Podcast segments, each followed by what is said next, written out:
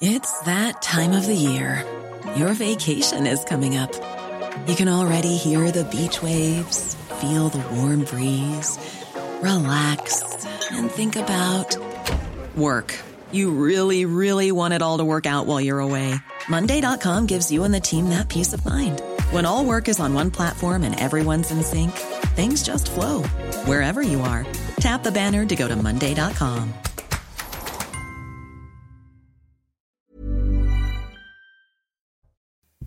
Bonsoir à tous, bienvenue dans Soir Info Week-end. Nous sommes ensemble jusqu'à minuit. Nous allons revenir bien évidemment largement sur la situation au Proche-Orient. D'intenses bombardements ce soir sur la bande de Gaza. On va en parler avec nos invités. Judith Vintraube, grand reporter Le Figaro. Bonsoir, Judith, Le Figaro Magazine.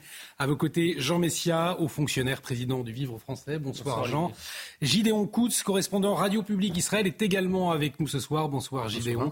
Jean-Michel Fauvergue, l'ancien euh, chef du RAID, également avec nous. Le RAID qui fête aujourd'hui d'ailleurs ses 38 ans. On peut le Tout à fait, Olivier. Bonsoir. Joyeux anniversaire. Merci.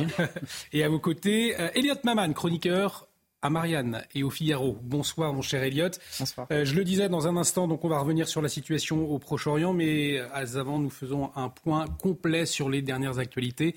Et c'est avec vous Maureen Vidal, c'est le journal. Bonsoir Maureen. Bonsoir Olivier, bonsoir à tous. Tsahal a annoncé étendre ses opérations terrestres sur Gaza. L'armée israélienne a confirmé intensifier ses frappes d'une manière très significative sur le Hamas et notamment les souterrains empruntés par le groupe islamiste. De son côté, le Hamas a appelé le monde à agir immédiatement pour faire cesser ces bombardements. Emmanuel Macron plaide pour une trêve humanitaire à Gaza devant le Conseil européen. L'ensemble des pays défendent la protection des civils palestiniens. Sur place, Emmanuel Macron est revenu sur plusieurs points. Le droit d'Israël de se défendre dans les limites du droit international humanitaire ou encore l'évacuation des ressortissants français de la bande de Gaza. Une haine de l'autre est assez forte dans notre pays. Ce sont les mots de Gérald Darmanin. 719 incidents antisémites ont été recensés en France depuis le 7 octobre, alors que sur l'entière année 2022, 436 actes antisémites avaient été commis. Une hausse inquiétante pour la communauté juive de France. Enfin, le Conseil d'État a examiné aujourd'hui la possible dissolution des soulèvements de la Terre, une dissolution suspendue en août. Ce collectif est accusé par Gérald Darmanin d'appeler et de participer à des violences, notamment après la violente manifestation de Sainte-Soline. La réponse du Conseil d'État devrait être donnée dans les semaines à venir. Merci ma chère Maureen. On vous retrouve à 22h30 pour un nouveau point complet sur l'actualité. L'actualité, vous l'avez compris, marquée ce soir par ces intenses bombardements sur la bande de Gaza.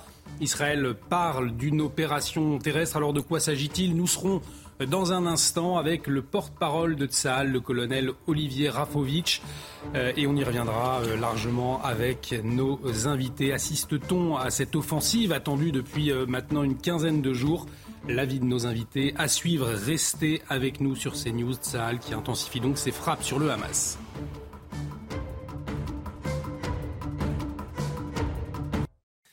De retour sur le plateau de Soir Info Week-end, bienvenue si vous nous rejoignez pour vous accompagner jusqu'à minuit pour décrypter l'actualité, l'analyse et autour de ce plateau Judith Vintraube, Jean Messia, Gideon Koutz, Jean-Michel Fauvergue et euh, Elliot Maman, Gérard Vespierre, politologue, doit nous rejoindre aussi d'ici euh, quelques instants. Une émission, je vous le disais, largement consacrée euh, à ces nouvelles frappes sur la bande de Gaza après une seconde incursion de l'armée israélienne. D'intenses bombardements, vous le voyez sur ces images, sont en cours ce soir. Tsahal qui a annoncé avoir intensifié ses frappes d'une manière très significative au 21e jour de sa guerre contre les terroristes du Hamas. Euh, elle va euh, étendre ses opérations terrestres ce soir. C'est ce qu'a déclaré son porte-parole. Écoutez. Au cours des dernières heures, nous avons intensifié les frappes à Gaza. L'armée de l'air frappe des installations terroristes souterraines et des installations terroristes de manière très significative. Gideon Koutz, est-ce que euh, lorsqu'on entend le porte-parole de l'armée israélienne parler d'opérations terrestres, euh, on sait qu'il y a eu deux incursions euh, la nuit dernière et la nuit précédente, est-ce que c'est cette offensive qu'on annonce depuis 15 jours qui est en train de se, déclarer selon vous? Oui, nous devons nous appuyer sur ce qui a été dit, parce qu'il y, y certaines informations aussi. D'abord, un autre porte-parole israélien a dit que ce soir commencent les tournants. Donc, euh, déjà, on a, euh, si vous voulez, un certain point et qui nous démontre que l'incursion de ce soir est un peu plus forte ou différente de celle des deux nuits précédentes.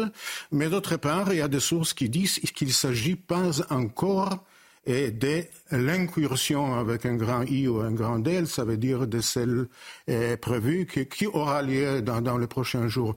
On peut imaginer aussi que Israël ne veut pas faire capoter un éventuel et dernier marchandage concernant les otages, donc elle ne va pas reconnaître euh, qu'il s'agit de, l'incursion euh, après, donc celle-là dont tout le monde euh, brusquement a peur. Et, ce qui est important donc aussi, c'est donc le destin de, ces otages.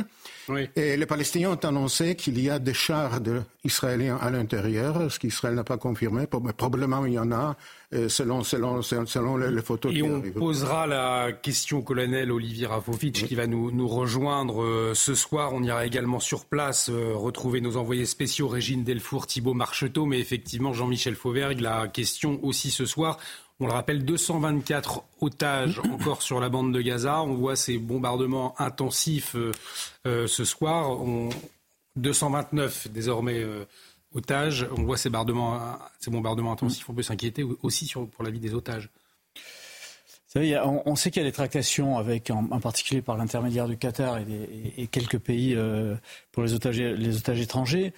Euh, maintenant, ce qu'on peut, on, peut se poser la question, c'est est-ce qu'on peut euh, faire une véritable opération pour sauver les otages en faisant en même temps une opération de guerre? Hmm. Moi, ça me semble, euh, ça me semble difficile. Ça ne veut pas dire pour autant qu'on ne s'intéresse pas aux otages, mais Israël est face à une problématique, une double problématique. soit il, il, mène son offensive et là, euh, on, a quand même un bombardement intensif. On ne sait pas si c'est l'offensive, mais euh, ça bombarde plus que ça ne bombardait avant. Avant, il y avait des, pics de, bombardement avec des incursions et des, équipes qui ressortaient. Là, on a un vrai bombardement. On verra si c'est si l'offensive euh, réelle. Mais ça, c'est la, première la, première possibilité, c'est donc de, travailler sur son offensive militaire. mais en travaillant sur une offensive militaire, euh, c'est difficile de, de, de, travailler sur, euh, euh, sur les otages, à moins d'avoir des informations précises.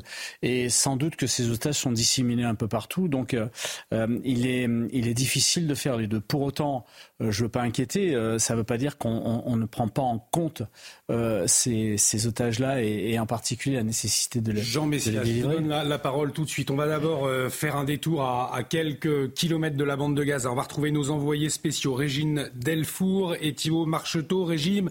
Régine, on, le disait, on observe ce soir donc une intensification des échanges de tirs entre euh, Tzal et le Hamas. Euh, on se pose la question ce soir autour de ce plateau, est-ce que c'est le lancement de l'offensive terrestre? Quelles sont les informations dont vous disposez? Écoutez, euh, Olivier, je ne peux pas vous confirmer que c'est le lancement de l'offensive, euh, de la contre-offensive terrestre, mais euh, vous le savez, ce vendredi matin et ce jeudi matin, il y a eu des raids terrestres qui ont été ciblés. L'infanterie israélienne donc a pénétré dans la bande de, Gaza pendant ces deux jours. En fait, en 24 heures, ces deux incursions, ils ont réussi à cibler 250 points des terroristes du Hamas. Ils ont aussi éliminé un commandant.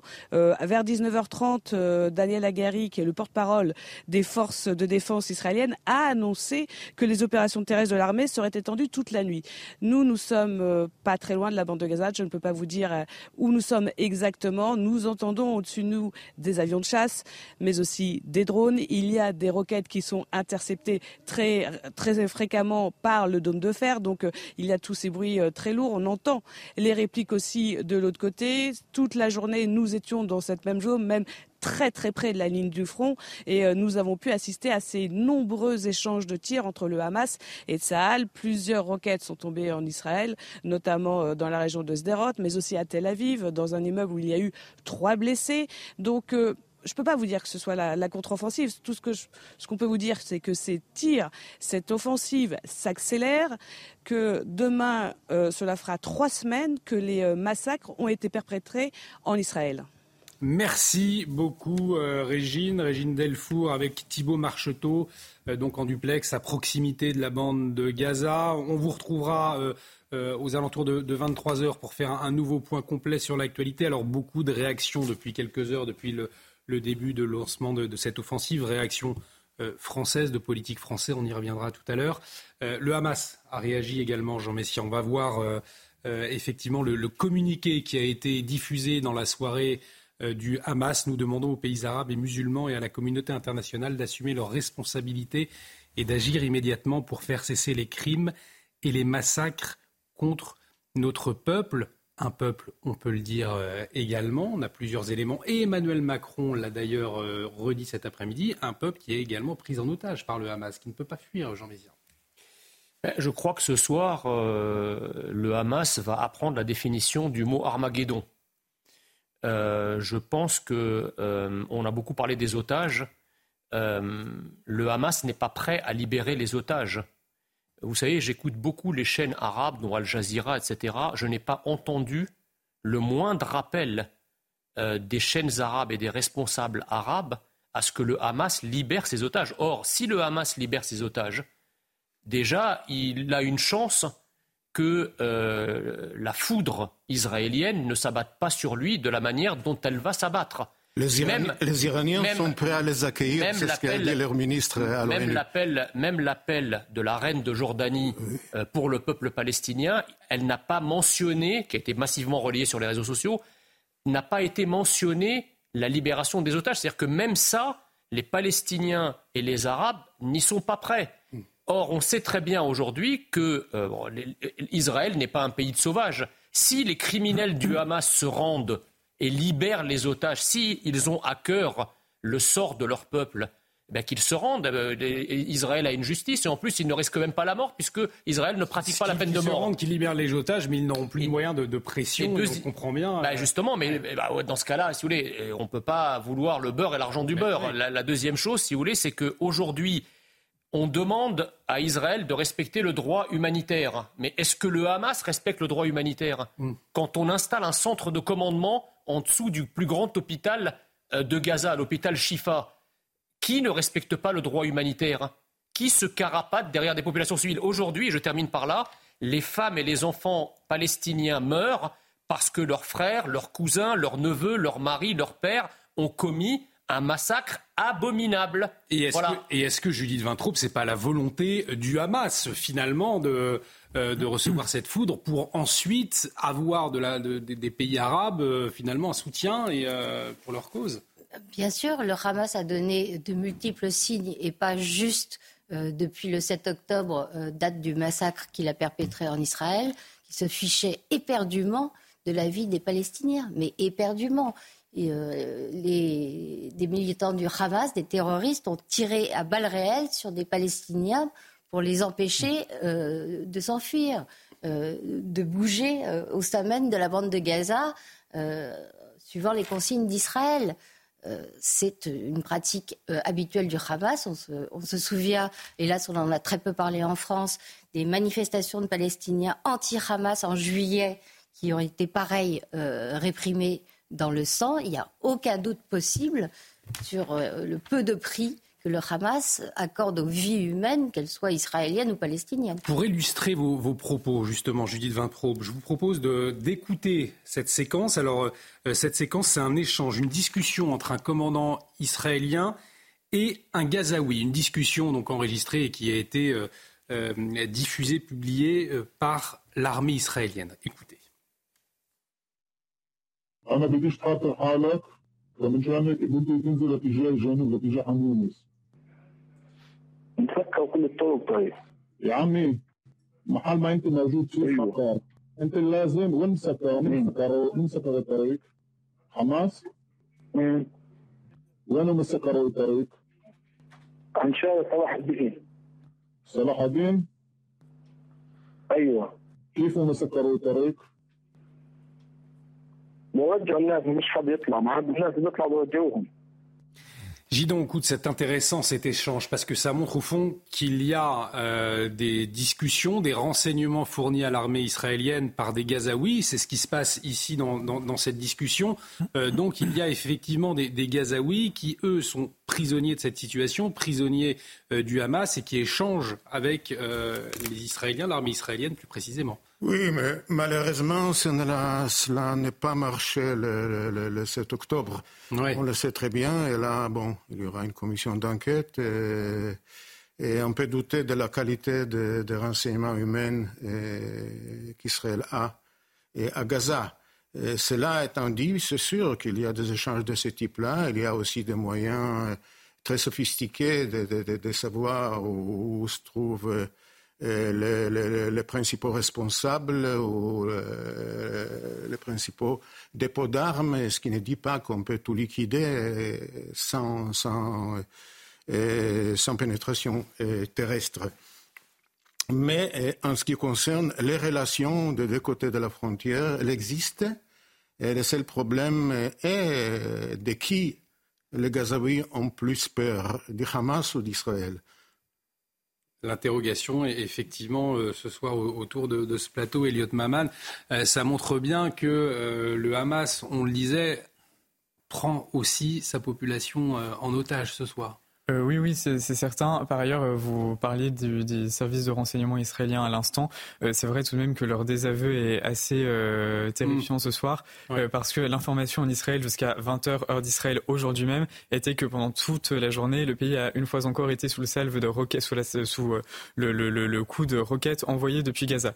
alors même que l'on imaginait, enfin que les renseignements de l'armée israélienne indiquaient que le Hamas et le djihad islamique à Gaza n'avaient pas plus de 10 000 roquettes au total. Là, depuis le début du mmh. conflit du 7 octobre, très clairement, on a dépassé le nombre de 10 000 roquettes envoyées. Et ça, c'est quand même assez significatif de voir que ce chiffre-là est erroné, parce que d'habitude, on l'imagine plutôt euh, assez précis. Euh, par ailleurs, sur euh, la question du du lien que le Hamas a avec euh, les Gazaouis. Euh, il faut préciser notamment que les, négociations sont d'autant plus compliquées par le fait que tous les otages ne sont pas détenus par le Hamas. Parce que le Hamas, du moment qu'ils ont rapatrié, euh, enfin, qu'ils ont importé à Gaza les victimes des pogroms du 7 octobre, s'est livré à des tractations et on estime à l'heure actuelle dans la presse israélienne que trois quarts des otages seraient détenus par le Hamas, mais que d'autres seraient sous le contrôle du djihad islamique, qui est une autre organisation terroriste liée au Hamas et concurrent du Hamas à Gaza, euh, et que certains, enfin, parce que l'ignoble naturellement n'a pas de limite là-bas, certains auraient été vendus à des privés, parce que euh, évidemment, euh, voilà. Et, donc les, les, tractations sont d'autant plus compliquées. Ce qui me fait simplement dire, pour terminer sur un mot, que les événements d'aujourd'hui, les frappes israéliennes à Gaza, ne sont peut-être pas le début de la grande euh, nouvelle offensive. C'est une euh, phase de préparation encore Oui, préparation et riposte aussi, parce que de toute façon, à chaque fois qu'il y a une salve de roquettes envoyée depuis Gaza sur Israël, l'armée israélienne réplique de manière précise et ciblée. On va écouter euh, Emmanuel Macron justement sur la stratégie du Hamas, le chef de l'État qui s'exprimait cet après-midi depuis Bruxelles. Écoutez-le. Le Hamas est une organisation terroriste qui a commis une barbarie terrible. Mais ils sont organisés dans la bande de Gaza de manière très sophistiquée. Ils vivent dans des tunnels, mais ils ont créé un système d'interdépendance de leurs ressources avec ceux de la population civile. Et donc, quand on discute avec les autorités israéliennes, que je leur dis par exemple remettez l'électricité pour les hôpitaux, ils expliquent qu'en fait le Hamas s'est branché sur ces mêmes systèmes hospitaliers, pour que ce soit clair pour tout le monde. Donc je, je comprends la difficulté qui est posée aux autorités israéliennes qui veulent mener cette intervention. Gérard Vespierre, géopolitologue, nous a rejoint. Gérard Vespierre, bonsoir. Merci euh, d'être avec nous euh, pour décrypter l'actualité. On le répète, l'actualité euh, du soir. Si vous nous rejoignez, ce sont bien évidemment ces intenses bombardements ce soir sur la bande de Gaza. on voit une riposte militaire, Gérard Vespierre, importante. côté du, côté du, Hamas.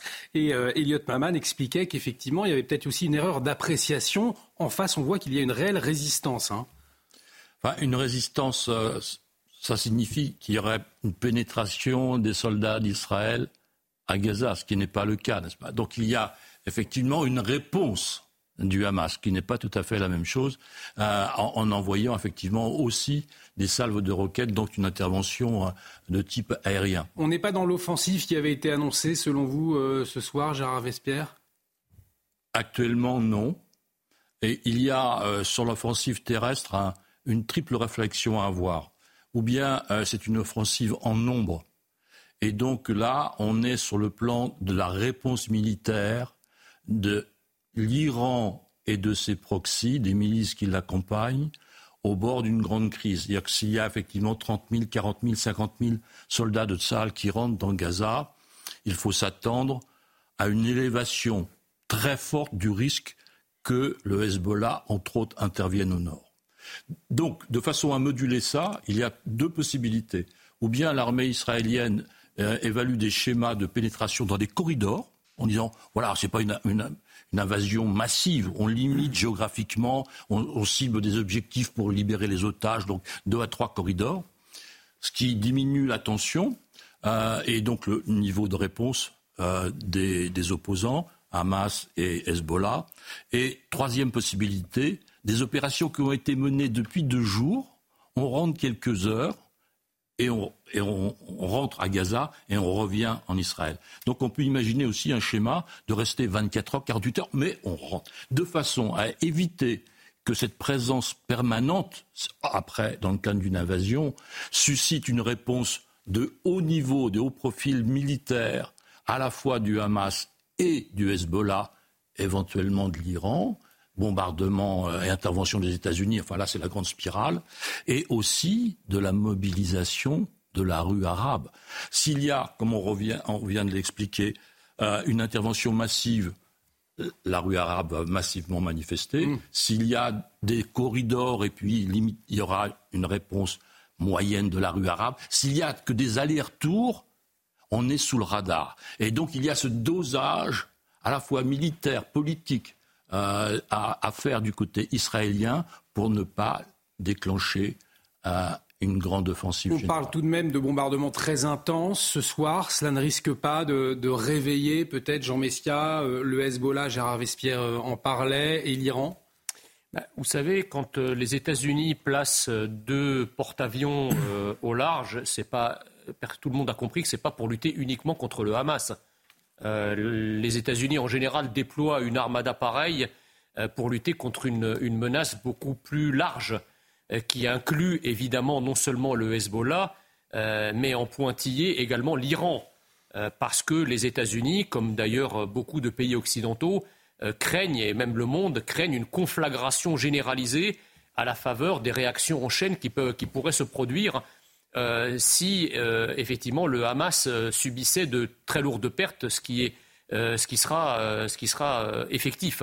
Donc, pour soulager le front, le, Hamas, le Hezbollah pourrait tenter de rentrer en lice. Donc, Tsahal bombarderait le, Hezbollah, peut-être entrerait, ferait une incursion au, au, sud Liban. Il en a l'habitude, puisque ça a déjà été fait par le passé. Et si tel devait être le cas, euh, l'Iran, qui est quand même dont, le Hezbollah est un des tentacules, euh, eh bien serait euh, encouragé ou encline à intervenir.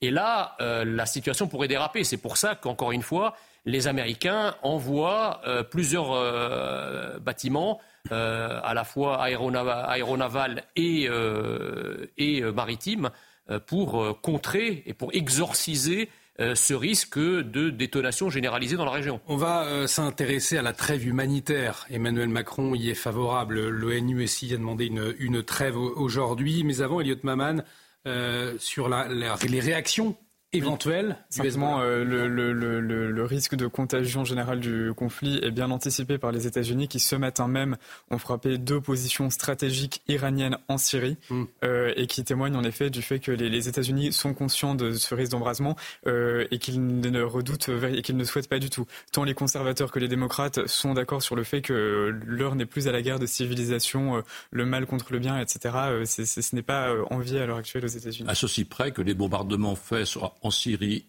euh, sur les installations de l'Iran font suite à des bombardements des Iraniens sur les bases américaines en Syrie. Des milices pro-iraniennes. Pardon? Des milices pro-iraniennes, disons-le. Ben, certainement des gardiens, de la, des gardiens de la révolution. Euh, voilà.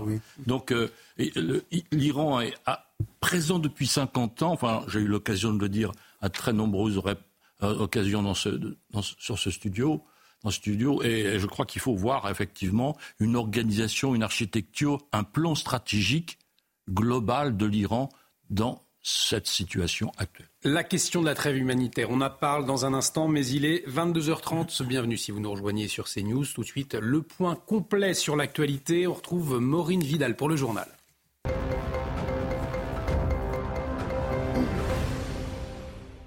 21e jour de guerre entre Israël et le Hamas, l'armée israélienne a annoncé qu'elle avait intensifié ses frappes d'une manière très significative sur la bande de Gaza et qu'elle allait y étendre ses opérations terrestres. Écoutez.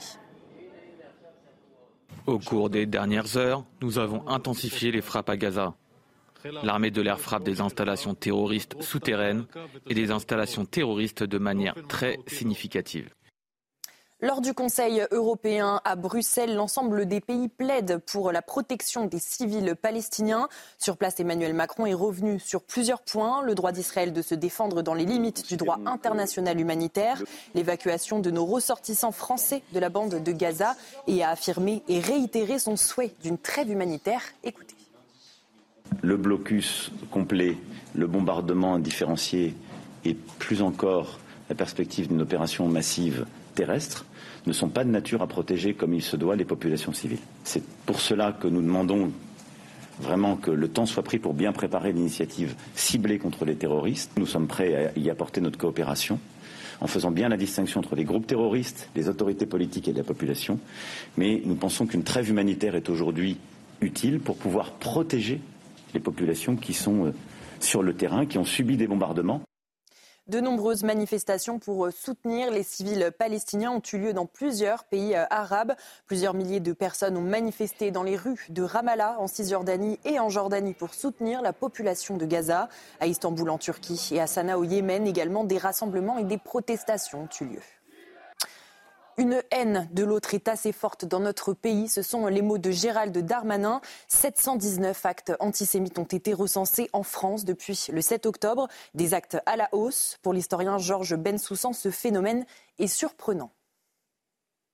Et ce qui est frappant, c'est qu'on est à un niveau très élevé d'actes antisémites, alors qu'en Israël, le 7 octobre, les Israéliens ont été visés en tant que juifs. Et ici, finalement, on pourrait s'attendre à ce qu'il y ait des, voies de fait, des exactions sur la population d'origine arabe. En fait, c'est l'inverse.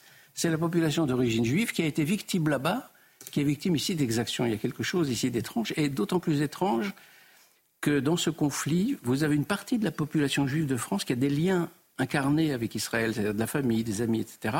Alors que dans la population d'origine arabo-musulmane en France, il n'y a pas de lien direct avec la Palestine. Il y a un lien idéologique, un lien de sympathie, hmm. qu'on peut parfaitement comprendre mais pas un lien charnel. Un procès attendu. Fin 2024, huit majeurs seront euh, jugés devant la Cour d'assises spéciale de Paris, accusés d'être impliqués dans l'assassinat du professeur Samuel Paty en 2020. Deux d'entre eux, amis de l'assaillant, sont accusés d'avoir eu connaissance du projet terroriste. Six mineurs également mis en cause seront euh, par ailleurs jugés devant le tribunal pour enfants à partir de fin novembre de cette année. Merci beaucoup Maureen. On vous retrouve à, 23h pour un nouveau point sur l'actualité. Si vous nous rejoignez à la une de l'actualité, vous le savez, ce soir, euh, d'intenses bombardements sont en cours euh, dans la bande de Gaza. Le Hamas euh, fait état de son côté de violents combats avec l'armée israélienne, toujours dans la bande de Gaza. On va y revenir largement donc ce soir. En tout cas, la France et l'ONU réclament, Washington également, une trêve humanitaire. Euh, L'ONU qui redoute, je cite, une avalanche sans précédent de, souffrance. On va écouter euh, Emmanuel Macron, le chef de l'État, à Bruxelles, qui s'exprimait sur cette trêve humanitaire. Cette réponse également passe par une trêve humanitaire que nous défendons et qui est indispensable pour euh, protéger les populations les plus fragiles, en même temps que pour finaliser les discussions et négociations sur nos otages. Nous veillerons donc, comme je le disais, à ce que cette action humanitaire soit pleinement coordonnée à l'égard principalement des populations de Gaza, à l'égard également des populations de Cisjordanie, avec l'initiative que nous avons souhaité prendre pour euh, apporter un soutien économique et social inédit compte tenu justement du blocage complet des populations. Et je réitère à cet égard la demande faite aux autorités israéliennes de faire cesser la violence de certains colons contre les civils. Jean Messia, euh, on a effectivement cette volonté de la, de la France de, de, mettre en place une trêve euh, humanitaire. Effectivement, il y a les populations civiles, les populations gazaouis. On en parlait il y a un instant qui n'ont rien à voir avec le Hamas, en tout cas qui sont prises en otage avec le Hamas. Finalement, euh, si cette trêve humanitaire n'arrive pas à aboutir, est-ce que ce n'est pas ce que recherche le Hamas dans un certain... Ben, dans une certaine mesure? Emmanuel Macron veut une trêve humanitaire et ne veut pas d'invasion. Moi, je crois qu'il faut exactement l'inverse. Il ne faut pas de trêve humanitaire et il faut une invasion.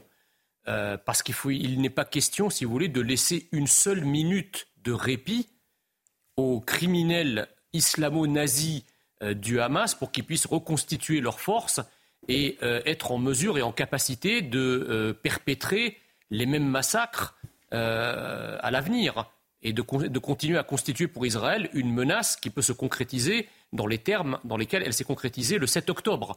Donc il faut évidemment pas de trêve humanitaire. D'ailleurs, on n'a jamais vu une trêve humanitaire quand un pays est attaqué. Enfin, quand il y a eu le 13 novembre en France et que immédiatement euh, François Hollande a ordonné euh, le bombardement de l'État islamique, il y a eu une trêve humanitaire à ce moment-là? Il n'y a pas eu de trêve humanitaire. Pourtant, il y avait aussi des civils. Alors qu'est-ce qui s'est passé?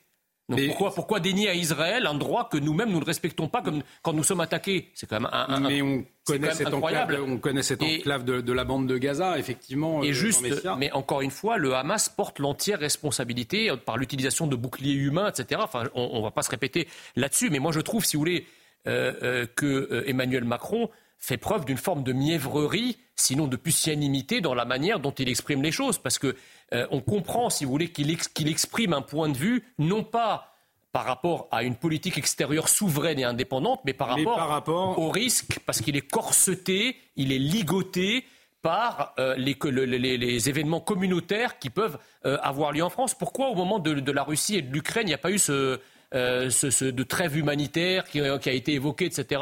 Ben parce qu'effectivement, on n'a pas en France une communauté russe euh, on n'a pas en France des milices poutiniennes et on n'a pas en France des femmes qui se déguisent en matrioshka pour se présenter devant les écoles. Donc la, question ne se pose pas. Donc Emmanuel Macron est effectivement libre de ses propos. Mais là, en fait, c'est comme si, si vous voulez, le, grand remplacement de, de, certaines immigrations nous lestait au niveau de notre souveraineté, de notre politique étrangère. Alors la situation en France et l'exportation en tout cas du conflit israélo-palestinien, on y reviendra euh, dès 23 heures, Judith Vintraud, mais selon vous, cette posture du chef de l'État, c'est effectivement pour protéger une certaine paix ici sur le territoire français c'est-à-dire en, affichant sa volonté d'une trêve humanitaire à Gaza? En tout cas, ce n'est pas du tout de la mièvrerie. Hmm. Euh, c'est effectivement de la politique euh, intérieure. Et d'ailleurs, Emmanuel Macron se dément lui-même, en quelque sorte, quand dans l'extrait que vous avez euh, également passé euh, précédemment, euh, il explique qu'il y a interdépendance des ressources entre le Hamas et la population mm. palestinienne. C'est un euphémisme. Il n'y a pas interdépendance des,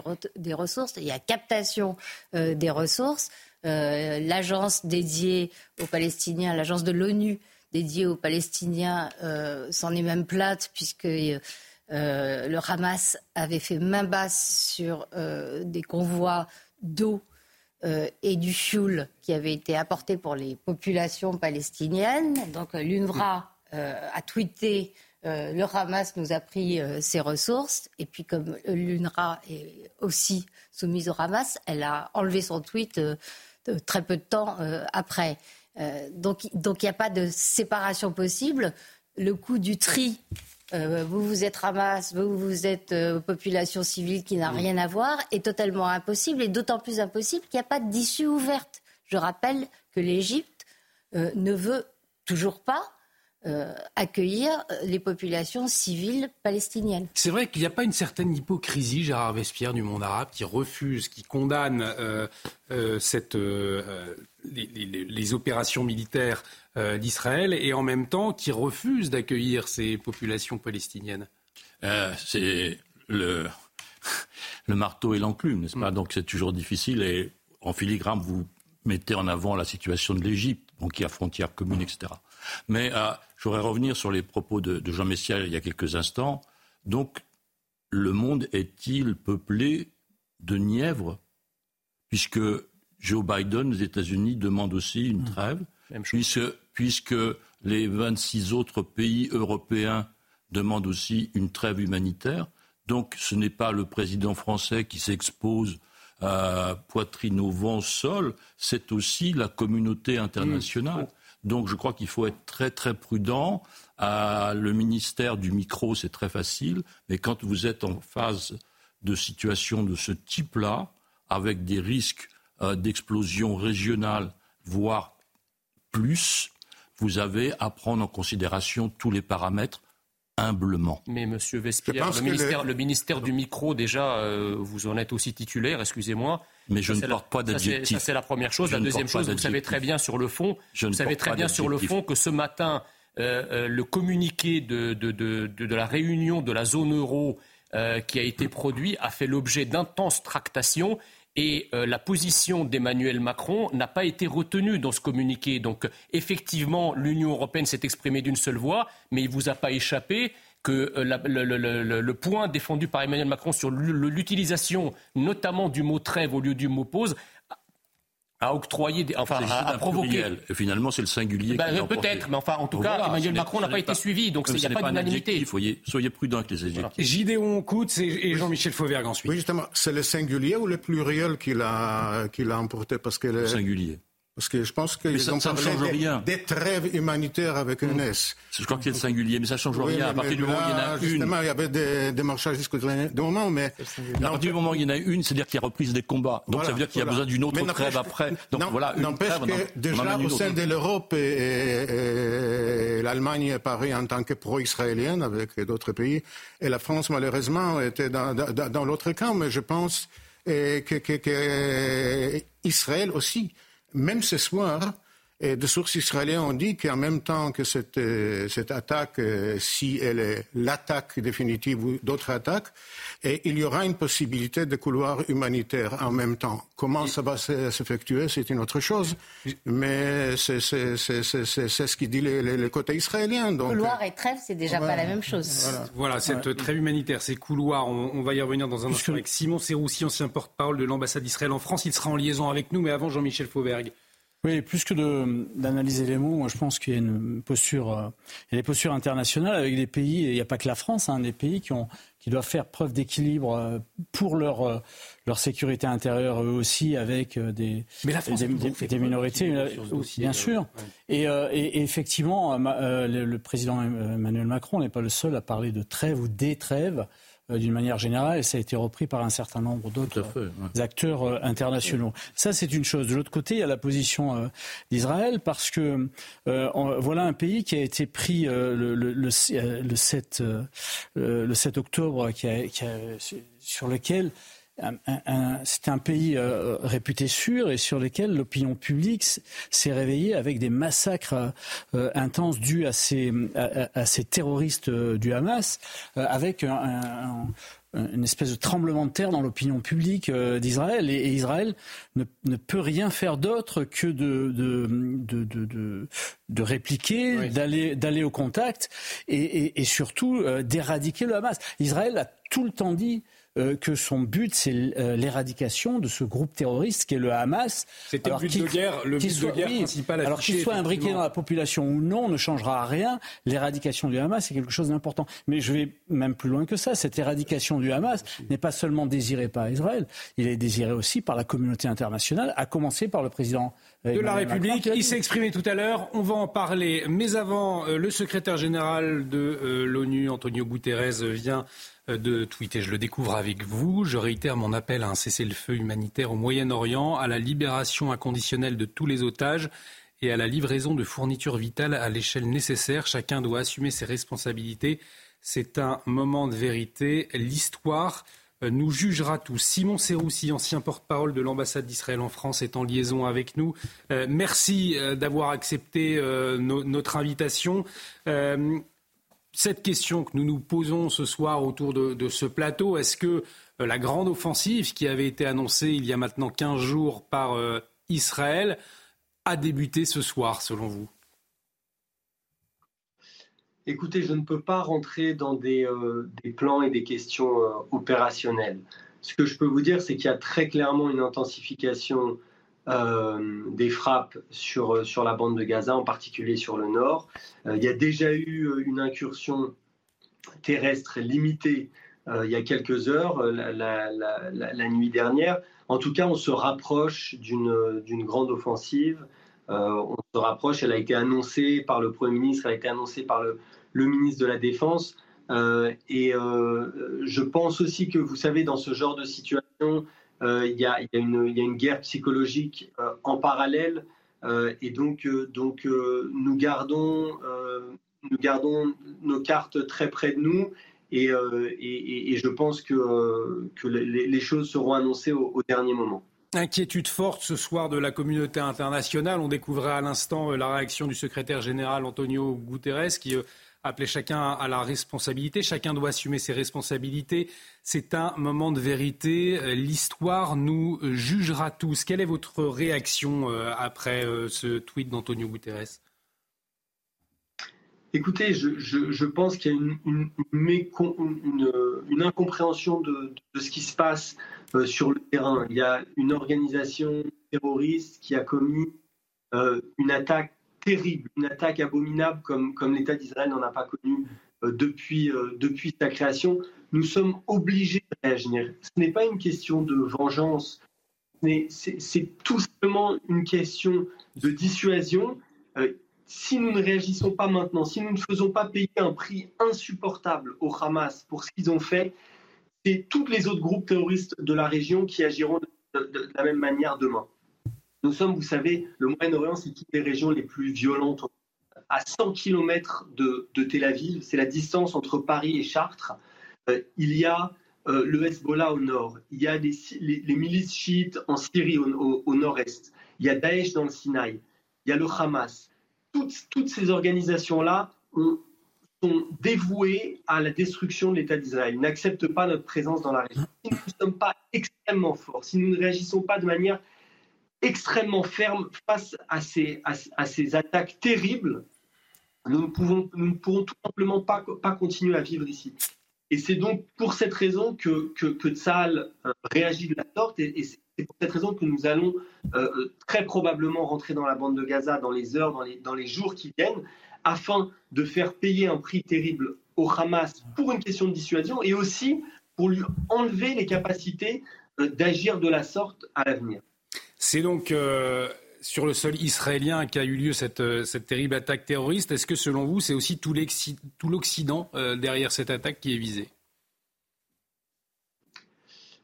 Écoutez, c'est évident que cette attaque s'inscrit dans, le, mouvement global de l'islamisme, de l'islam radical, qui s'oppose à, à, à, qui s'oppose aux démocraties euh, euh, libérale. Et, Israël est un, espèce d'avant-poste au Moyen-Orient. Nous sommes en première ligne. Nous sommes en première ligne face, euh, face à ces mouvements islamistes terribles. Et, je pense que, que c'est la raison pour laquelle de nombreux pays européens, de nombreux pays occidentaux se sont, se sont mis à nos côtés aussi rapidement. Vous savez, c'est très, très, c'est exceptionnel ce qui s'est passé en Israël. En quelques jours, nous avons eu Biden, le Premier ministre britannique, le chancelier allemand, le président Macron qui sont venus, qui ont montré un soutien euh, indéfectible euh, à Israël. Et je pense que, que, la raison est exactement ce que, ce que vous venez de décrire. Euh, cette attaque est perçue comme une attaque contre l'Occident, contre un avant-poste de l'Occident dans la région. Et, et si l'Occident ne fait pas front, ne, fait, pas, euh, ne, fait pas face à, cette attaque de, façon unie, euh, c'est une déstabilisation plus importante qui peut, qui peut avoir lieu par la suite. Merci à vous, Simon Serroussi, d'avoir accepté notre invitation ce soir sur CNews. Je le rappelle, vous êtes ancien porte-parole de l'ambassade d'Israël en France. Alors, si euh, je posais la question à Simon Serroussi de savoir si l'Occident était visé derrière, c'était aussi en écho à ces propos d'Emmanuel Macron cet après-midi puisqu'il a réitéré sa volonté de soutenir Israël face au terrorisme. Écoutez-le. Emmanuel Macron et donc euh, qui a réitéré sa volonté de soutenir Israël face au, terrorisme. On va l'entendre. Dans un instant, Emmanuel Macron qui a évoqué le souhait d'étendre la coalition internationale de la lutte contre l'État islamique au, groupe terroristes, pardonnez-moi, euh, palestiniens du Hamas, il y a un, petit problème technique, ça va arriver. Le son d'Emmanuel Macron, c'est-à-dire que les chefs de l'État qui dit réunir ses partenaires dans les prochaines semaines pour structurer une initiative contre le terrorisme. On l'a, on va l'écouter. La bonne action face au groupe terroriste n'est pas une opération massive mettant en danger les civils, mais bien des opérations ciblées qui reposent sur du partage d'informations, de la coopération opérationnelle entre les meilleures armées. C'est ainsi que nous souhaitons collectivement tirer les conclusions de notre expérience dans la lutte contre le terrorisme. Et euh, j'aurai l'occasion dans les prochaines semaines de proposer à nos partenaires de nous réunir pour faire justement, euh, pour structurer cette initiative, tirer toutes les leçons euh, de notre coalition contre Daesh et partager une approche avec aussi toutes les puissances régionales qui le souhaitent pour lutter contre le terrorisme dans la région structurer une initiative pour lutter contre le terrorisme dans la région. Alors c'est assez flou, mais à quoi s'attendre? Ce sont des, échanges de renseignements? Est-ce qu'on peut imaginer des forces spéciales françaises euh, intervenir? Comment comprendre ces propos du, président selon vous? Alors je crois que euh, déjà ce à quoi il ne faut pas s'attendre, c'est que la, France intervienne euh, sur la bande de Gaza ou, dans un secteur. ça c'est déjà exclu.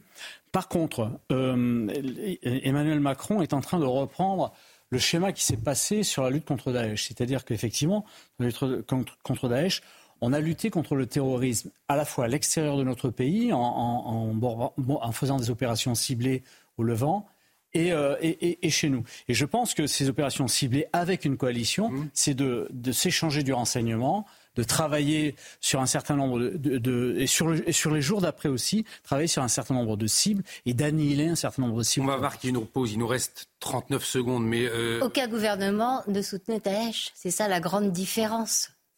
Mais, là, vous avez des gouvernements arabes vous avez le gouvernement euh, turc, euh, Erdogan. Non, pas, peu importe. vous ne pouvez pas demander à des dirigeants arabes, à Erdogan. Je, pense que les, pays arabes ne rejoindront pas cette coalition, ça c'est clair. Déjà, mais par contre, on, parle d'une coalition de pays occidentaux. Allez, on, va marquer. Il, n'était pas présent d'ailleurs euh, autour de Daesh. Mm.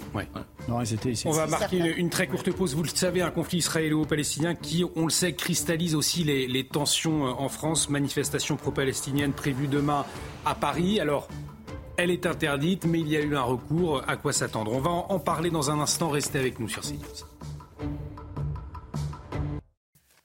De retour sur le plateau de Soir Info Week-end, bienvenue si vous nous rejoignez. Nous sommes ensemble jusqu'à minuit pour vous accompagner euh, ce soir. Judith Vintraube, Jean Messia, Gideon Koutz, Gérard Vespierre, Elliot Maman et Jean-Michel Fauvergue. Euh, dans un instant, nous revenons donc euh, sur cette information du soir d'intenses bombardements sur la bande de Gaza, un conflit israélo-palestinien qui a aussi des conséquences sur notre territoire. Une manifestation a d'ailleurs été interdite, manifestation pro-palestinienne. Demain, un recours a été déposé. On va en parler dans un instant. Mais tout de suite, il est presque 23 heures. On fait un point complet sur les dernières actualités. C'est avec vous, Maurice Vidal.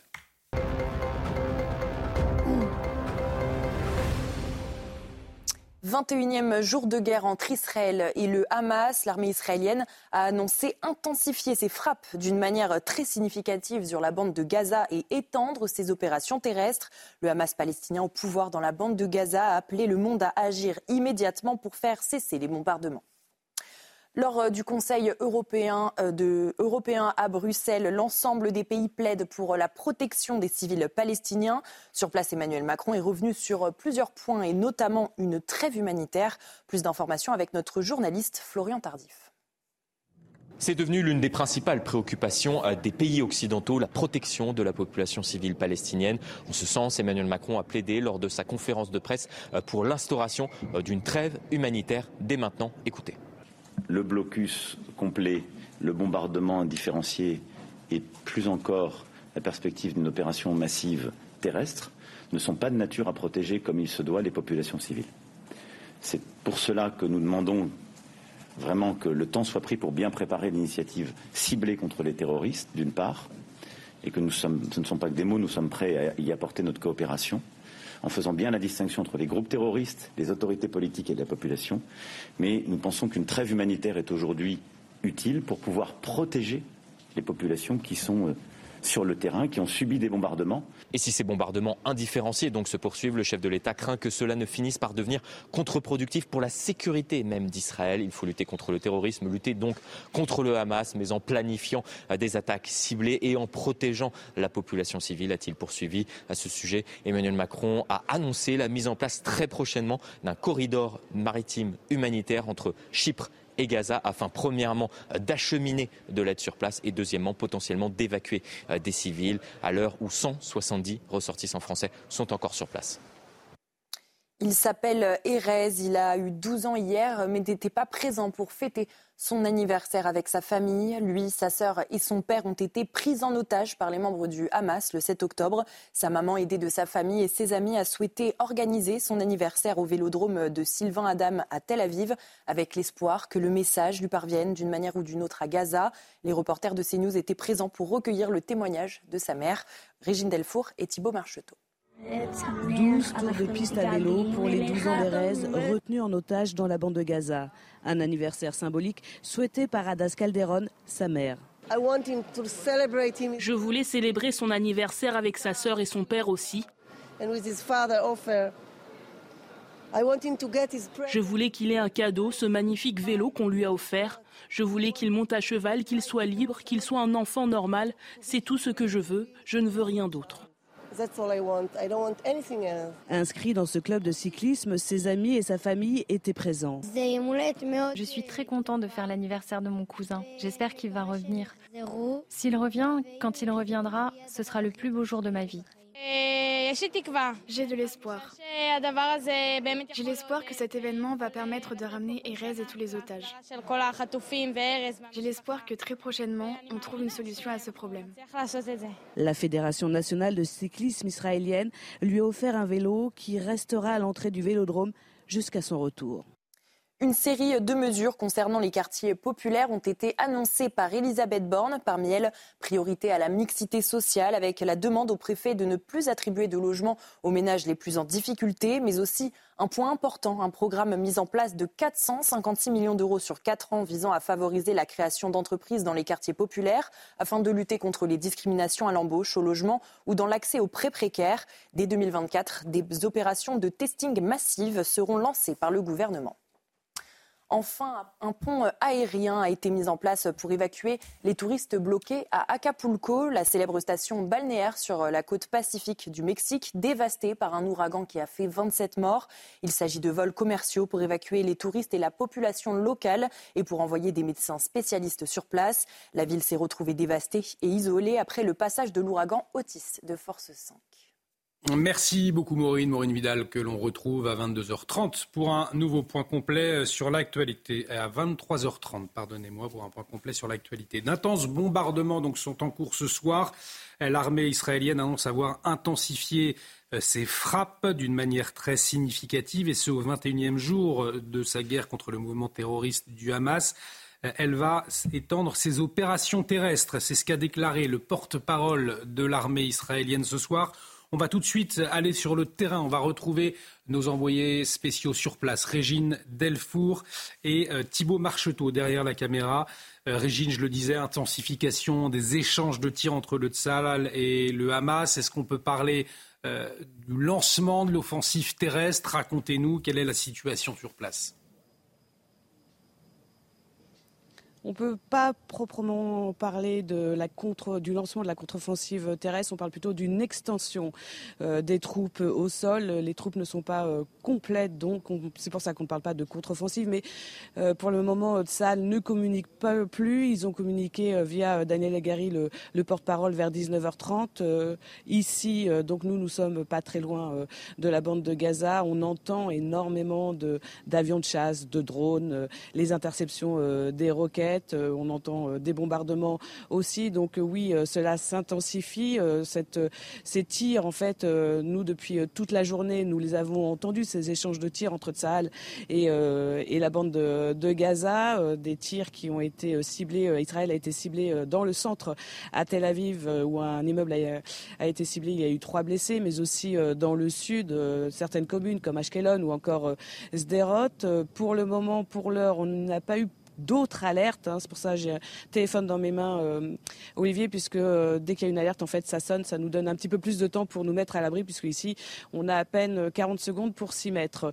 Donc, on, ne peut pas parler de, donc, de cette contre-offensive encore, mais je vous rappelle que mercredi euh, soir, euh, Benjamin Netanyahou, le Premier ministre israélien, euh, lors d'une allocution télévisée, a, réaffirmé hein, qu'il y aurait une contre-offensive.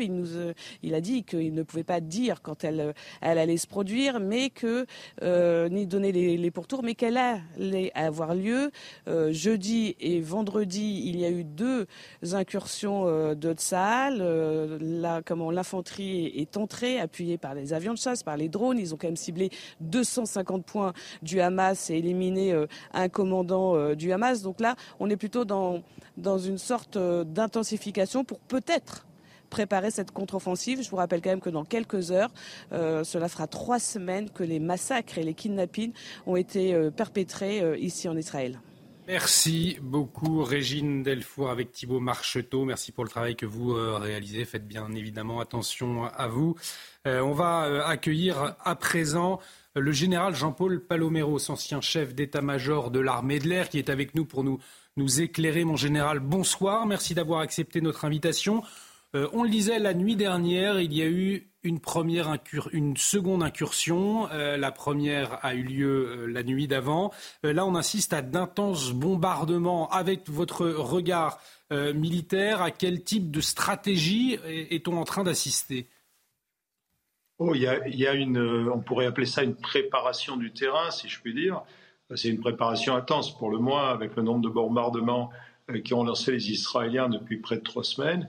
Et puis là, en fait, on est dans la première phase de l'opération, si vous voulez. Il n'y aura pas de grand soir, bien sûr, à un moment donné, il y aura des troupes qui pénétreront de manière ostensible euh, à Gaza, mais d'ores et déjà, on peut considérer que le lancement de l'offensive, et là, c'est le préliminaire. Que veut faire Israël? Il veut réduire le potentiel militaire du Hamas, mais même le réduire à, zéro, si possible, et puis euh, préserver les vies de ces soldats qui seront engagés sur le terrain. Et donc, ils, euh, ils accentuent euh, la pression avec les moyens qu'ils ont, qui surpassent euh, très largement ce, dont le, Hamas est capable. Donc, ils, en profitent, ils attaquent la nuit, ils, ils attaquent avec des frappes qu'on pourrait qualifier de frappes dans la profondeur, de, tout, de toute nature. Et puis, ils envoient des colonnes en, éclairage, en quelque sorte, mais qui font déjà pas mal de dégâts.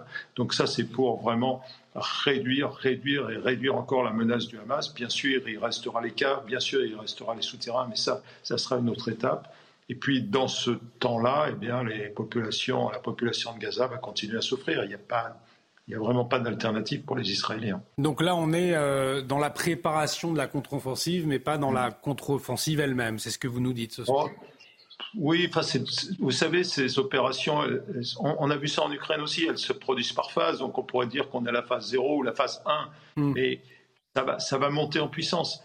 Israël ne va pas arrêter. Les leaders israéliens l'ont bien expliqué, ils sont déterminés, c'est un enjeu existentiel. Israël ne va pas arrêter. On a vu la France déployer un navire de guerre, mais pour venir en aide, donc euh, une mission humanitaire au aux, Palestiniens. Est-ce que euh, euh, cette aide humanitaire va pouvoir être déployée pendant cette phase de, combat? Ça semble compliqué Ça me semble extrêmement compliqué. Euh, on, est déjà, si j'ai bien compris, Gaza est pratiquement à peu de choses près coupé du monde, hein. pratiquement plus d'Internet, des difficultés de communication.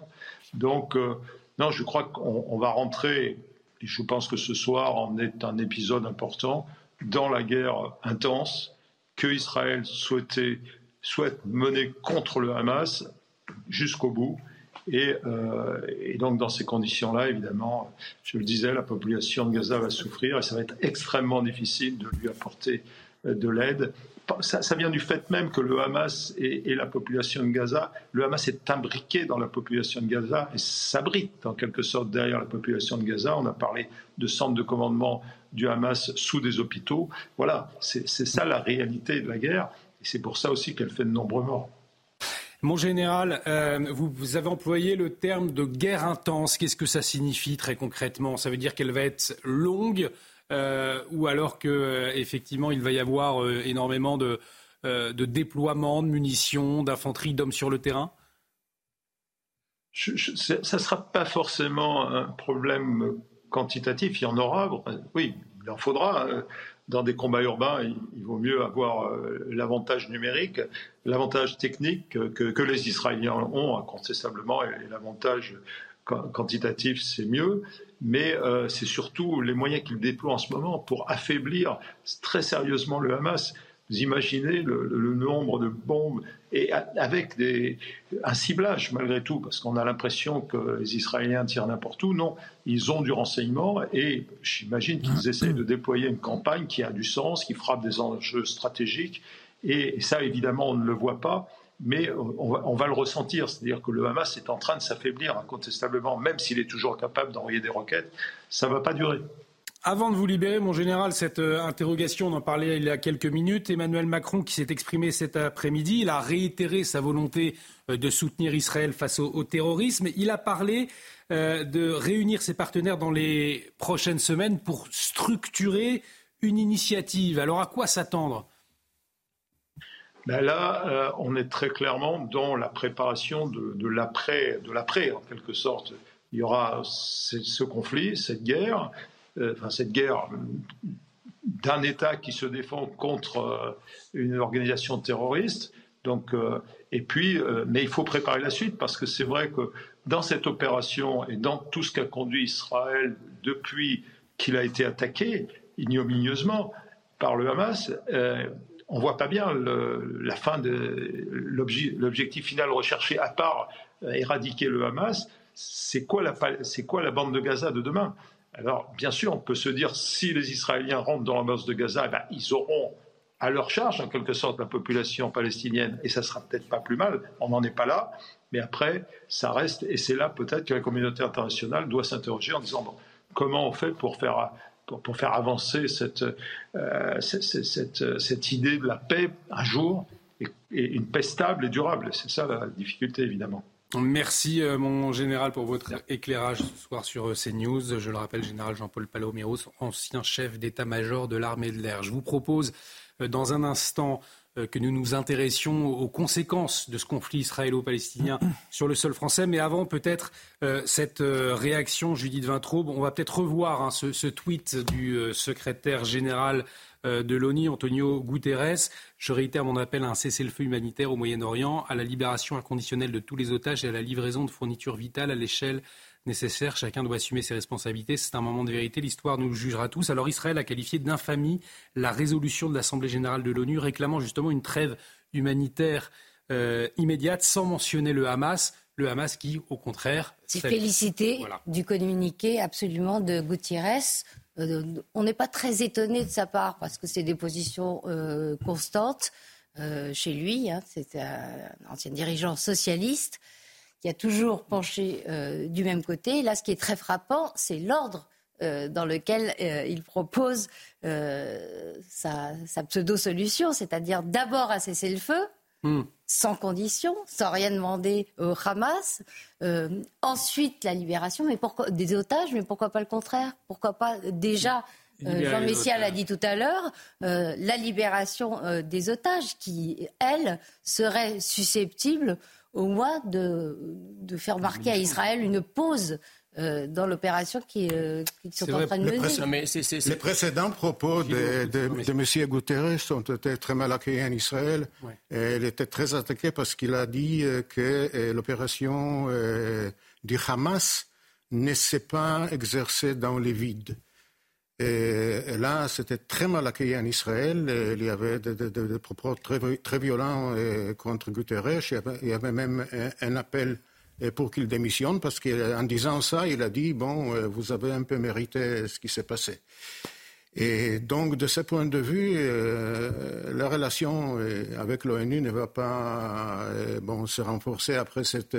Même si on sait que, que les résolutions de l'Assemblée générale n'ont aucune valeur et aucune valeur euh, parce que c'est celle du Conseil de sécurité euh, qui n'a pas pris jusqu'à maintenant, après trois échecs, euh, une, une, une, résolution, une décision. Jean Messia, Gérard Vespierre ensuite. Non, mais c'est-à-dire l'Assemblée générale de l'ONU nous a habitués depuis plusieurs décennies à prendre systématiquement fait et cause contre Israël. Enfin, moi, je n'ai pas souvenir, si vous voulez, cette, ces 20 ou 30 dernières années, que l'Assemblée générale des Nations unies se soit euh, prononcée en faveur de quoi que ce soit d'israélien. Et pour cause, l'Assemblée générale des Nations unies est, euh, comment dirais-je, monopolisée euh, par des États, notamment il y a énormément d'États africains, énormément d'États arabes, et voilà, vous voyez, c'est la, la, majorité qui, euh, trace la ligne. Or, effectivement, et euh, M. Chemin avait raison de le rappeler, les résolutions de l'Assemblée générale ne sont, pas contraignantes et, n'ont pas de conséquences particulières, mais elles peuvent quand même, euh, enfin en tout cas le Hamas peut s'en prévaloir comme une sorte de totem moral international pour dire, voyez, même l'ONU condamne, condamne Israël. Et c'est en cela que c'est effectivement dangereux que ça jette de l'huile sur le feu. C'est la majorité, Gérard Vespierre, euh, qui a le dernier mot, nous disait Jean Messia. Ça veut dire qu'aujourd'hui, sur cette question du conflit israélo-palestinien, le monde est divisé en deux et au fond, euh, les euh, pro-palestiniens, si je puis dire, sont majoritaires aujourd'hui? Ah, C'est difficile de faire un, décompte. En tout cas, il n'y a pas un camp qui l'emporte de façon massive sur l'autre. Et la façon aussi pour M. Guterres de jeter un peu plus d'huile sur le feu, c'est l'originalité, à mon sens, de son expression. Un cessez-le-feu humanitaire. Même pas une trêve. voilà, depuis 48 heures, on, se euh, mm. pose la question s'il y a un S à trêve humanitaire. Et là, tout d'un coup, on bascule, voyez-vous, la sémantique en diplomatie a beaucoup, beaucoup d'importance. Donc euh, là, on, bascule avec un cessez-le-feu humanitaire. Donc euh, vous enlevez humanitaire, il reste cessez-le-feu. Voyez-vous, donc on est sur un niveau, je dirais, politique supérieur. On va écouter justement euh, l'ambassadeur israélien à l'ONU. Je vous donne la parole ensuite, Elliot Maman et Jean-Michel Fauvergue. Aujourd'hui est un jour qui restera dans les mémoires comme un jour d'infamie. Nous avons tous constaté que les Nations Unies n'ont plus la moindre légitimité ni la moindre pertinence. Cette organisation a été fondée à la suite de l'Holocauste dans le but de prévenir les atrocités. Pourtant, le spectacle auquel nous venons d'assister prouve sans l'ombre d'un doute que l'ONU s'est malheureusement, tragiquement, engagé non pas à prévenir, mais à garantir de nouvelles atrocités. Jean-Michel Fauvergue, pour ces propos forts de l'ambassadeur. Euh, oui, moi je voudrais, je voudrais, juste signaler, euh, pour le, pour le rappeler, parce qu'il est toujours bon de le rappeler, que en 1947, quand la, Grande-Bretagne s'est retirée euh, euh, du mandat à la Palestine, qui lui avait été confié par la Société des Nations, c'est l'ONU qui a repris ensuite euh, la, tutelle et, qui a donc donné une solution de deux États et ça a été voté par les deux. Hein. Ça, ça, avait été en 47. Et refusé par les pays arabes. Ça, avait été, ça avait été voté, ça avait été voté par les deux tiers des pays de l'ONU et, et l'ONU a été incapable de faire euh, de, faire respecter bah, ça. Refusé par les pays arabes. Donc ils ont, ils, ont, de quoi balayer devant leur porte euh, avant de faire des déclarations de ce type-là. Elliot Maman, et on s'intéresse aux conséquences, je le disais, du conflit israélo-palestinien, mais en, France cette fois. Elliot Maman sur euh, une infamie d'Israël après les déclarations de oui, euh, en effet, Antonio Guterres dit que l'histoire nous jugera. Je pense surtout que l'on retiendra qu'il est tout de même le symbole d'une forme de banqueroute morale de l'ONU, notamment sur la question israélienne. Euh, et pour faire le lien avec euh, la question française mm. que vous évoquiez, une partie de la gauche aujourd'hui passe son temps à nous répéter que tout est construit. J'aimerais bien qu'elle rappelle aussi que le droit international également est une construction qui n'est pas insensible aux forces politiques qui dominent notamment dans les institutions internationales comme l'ONU, qui aujourd'hui, on vient de le préciser, ne sont pas exactement favorable à Israël, euh, ce qui est un phénomène tout à fait idéologique et absolument pas euh, euh, une espèce, enfin parce que des fois on nous présente le droit international qui condamne Israël comme une espèce de divinité que l'on ne pourrait en aucun cas contester. c'est absolument pas le cas. Hein. Le droit international est contesté, il est contestable à certains égards. Et je crois que le, les propos d'Antonio Guterres, qui cette semaine a quand même en effet dit qu'il y avait un contexte dans lequel euh, les attaques du 7 octobre euh, s'inscrivaient et que les Israéliens étaient responsables de ce contexte-là, sont absolument mais impardonnables. Autre réaction également qui vont provoquer des réactions, euh, celle de Jean-Luc Mélenchon.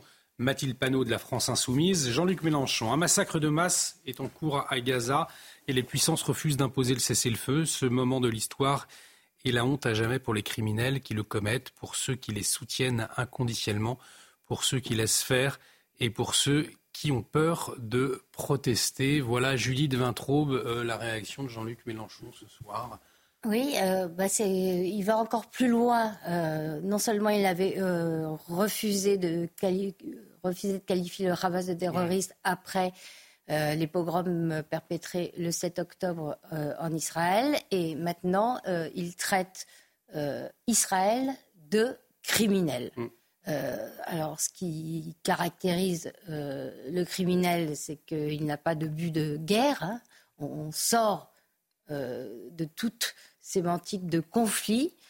Là, Jean-Luc Mélenchon et plus encore la députée insoumise Mathilde, Mathilde Panot, on va voir pendant parle, que vous parlez justement qui, qui parle de nettoyage ethnique. ethnique euh, bon, abandonne toute mesure. C'était extrêmement toxique euh, et dangereux puisque le but euh, de, Mélenchon comme de Panot, même si l'élève en quelque sorte a dépassé le maître, c'est évidemment d'exciter les Français qui se sentent des sympathies avec les Palestiniens.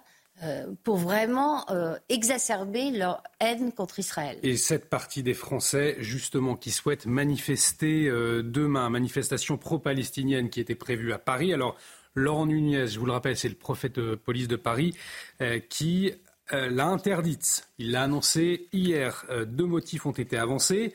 on va les voir dans un instant. On rappelle qu'un recours a été déposé. Que va dire le tribunal administratif?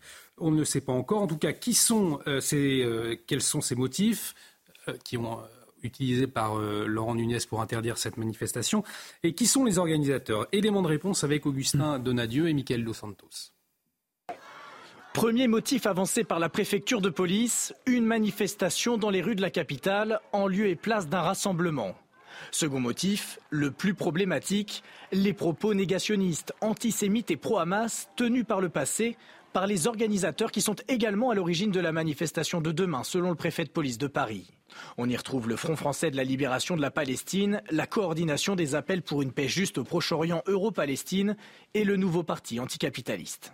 On a entendu aussi des slogans dans ces manifestations euh, qui n'étaient pas très pacifistes. Oui, il peut y avoir des troubles à l'ordre public, étant donné que euh, c'est plus difficile de protéger et des manifestants et aussi des, dire, des citoyens des manifestants radicaux euh, dès lors qu'une manifestation est déambule dans les rues de, de Paris.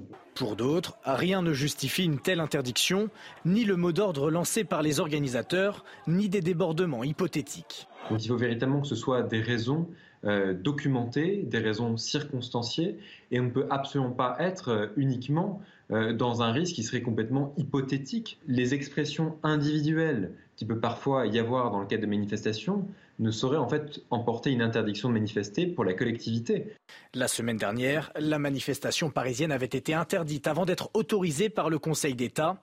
Dix personnes avaient été interpellées, notamment pour propos antisémites et tags sur la statue de la République.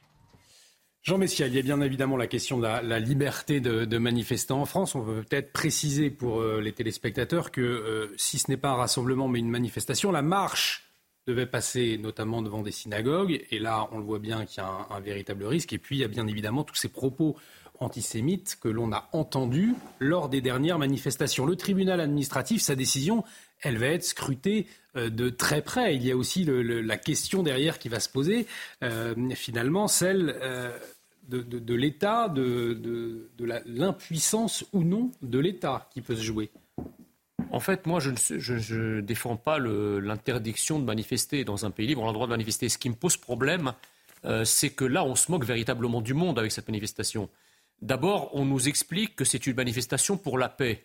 Bon, moi, je n'ai pas vu beaucoup de drapeaux israéliens dans ces manifestations-là, puisque jusqu'à nouvel ordre, pour faire la paix, il faut être deux. Bon, il n'y a que des drapeaux palestiniens.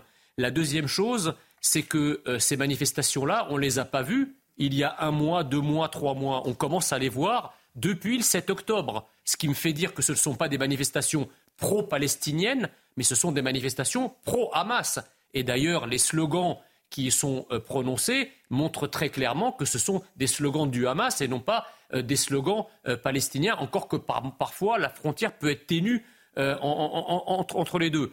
Donc moi, si vous voulez, je crois que l'État a raison, le préfet a eu raison de l'interdire, pour des raisons d'abord de paix civile, pour des raisons mm. euh, liées euh, à l'antisémitisme qui peut, que cette manifestation peut générer, dont je rappelle que l'antisémitisme n'est pas une opinion, c'est un délit. Donc, ou un crime. Donc effectivement, il faut interdire cette manifestation. Après, moi je m'étonne, si vous voulez, que le Conseil d'État, mais bon, je m'étonne qu'à moitié, parce que le Conseil d'État est de toutes les causes qui sont anti-françaises. Donc pourquoi celle-ci euh, va lui échapper il va, toujours, il va, l'autoriser, voilà. En tout cas, c'est vrai que derrière, il y a les organisateurs, finalement, ils changent de nom chaque semaine, mais on imagine que derrière, ce sont les mêmes, ce sont des faunés, les, noms changent. Euh, vous, finalement, certains euh, ont, cette position, c'est-à-dire que laissons, nous sommes en France, laissons ces personnes-là manifester et au moins on peut les identifier aussi derrière et on peut voir le danger euh, qui est euh, présent ici en France. Qu'est-ce que vous pensez de cette, euh, cette réflexion? Non, mais il est clair, il est clair que, comme l'a dit Jean, il y a en France une liberté de manifester, c'est clair. Il est même clair que on peut manifester pour la cause palestinienne, bien évidemment. là, la problématique, c'est qu'on est dans un conflit international avec des meurtres qui ont été commis par, rappelons-le et rappelons-le toujours, par des terroristes, les terroristes du Hamas, euh, et qu'on est en situation tendue internationalement. Et si on avait des doutes, euh, l'actuelle offensive qui a lieu mm. en Israël devrait renforcer ces doutes de, à, l'ordre public. Et le préfet a raison d'interdire cette manifestation-là. Mais on a une crainte évidemment sur les jurisprudences qui sont des jurisprudences un peu je vais le dire comme ça, un peu aléatoire. Euh, C'est-à-dire, ça, veut dire, ça veut dire que, selon, le selon le juge, la, la décision peut, tout à fait, différer tout, à fait, et c'est pas tant le Conseil d'État, c'est plutôt les juges de première instance, c'est-à-dire les tribunaux administratifs, euh, qui, euh, selon que c'est blanc ou noir, eh bien, vont prendre un Pour être très clair, si, si, le juge soutient la Palestine, il pourrait l'autoriser. Et ensuite, ensuite, je voudrais dire, j'ai bien, j'ai bien écouté l'avocat. l'avocat nous, nous, nous, fait le reproche au préfet de police de parler de risque, de risque risque hypothétique. Ben, un risque, par définition, il est hypothétique. Hein. Si mm. le risque, il était sûr, euh, ça ne s'appellerait pas un risque. Mm. Euh, et donc, il faut quand même un, peu arrêter avec ces, ces branquignoleries-là. Sachant, Elliot Maman, qu'il a quand même cette situation euh, nouvelle ce soir, ces bombardements massifs sur Gaza, est-ce qu'il ça ne peut pas, une certaine vengeance ne peut pas s'inviter aussi sur notre territoire avec ces manifestations et ces rassemblements demain? Oui, probablement. Et sur le climat politique français plus général, qui est tout de même extrêmement tendu, euh, j'aimerais dire un mot euh, aux États-Unis avant-hier. La Chambre des représentants a élu un nouveau président, Mike Johnson, euh, qui a décidé comme première mesure pour débuter son mandat sur un épisode consensuel de faire passer une résolution, enfin, de faire passer une, une mesure qui a envoyé de l'argent à Israël. je ne pense pas qu'il serait possible en France d'envisager une possibilité où le président de l'Assemblée nationale nouvelle élu pour profiter d'un épisode extrêmement consensuel, décide d'aborder la question israélienne. Et on se compare souvent euh, au, au wokistan américain pour euh, se rassurer en France par rapport à notre manière raisonnée euh, d'aborder certains sujets. je crois que notamment nos débats sur le conflit israélo-palestinien depuis le 7 octobre devraient quand même nous interroger sur notre état politique. Il est 23h29, 37 secondes très précisément, bientôt 23h30. Donc il est temps de retrouver Maureen Vidal. On fait un point complet sur les dernières actualités. Ensuite, nous retrouverons nos envoyés spéciaux sur place. On fera un point sur la situation à, quelques kilomètres de la bande de Gaza. Euh, Maureen, c'est à vous les dernières informations avec vous.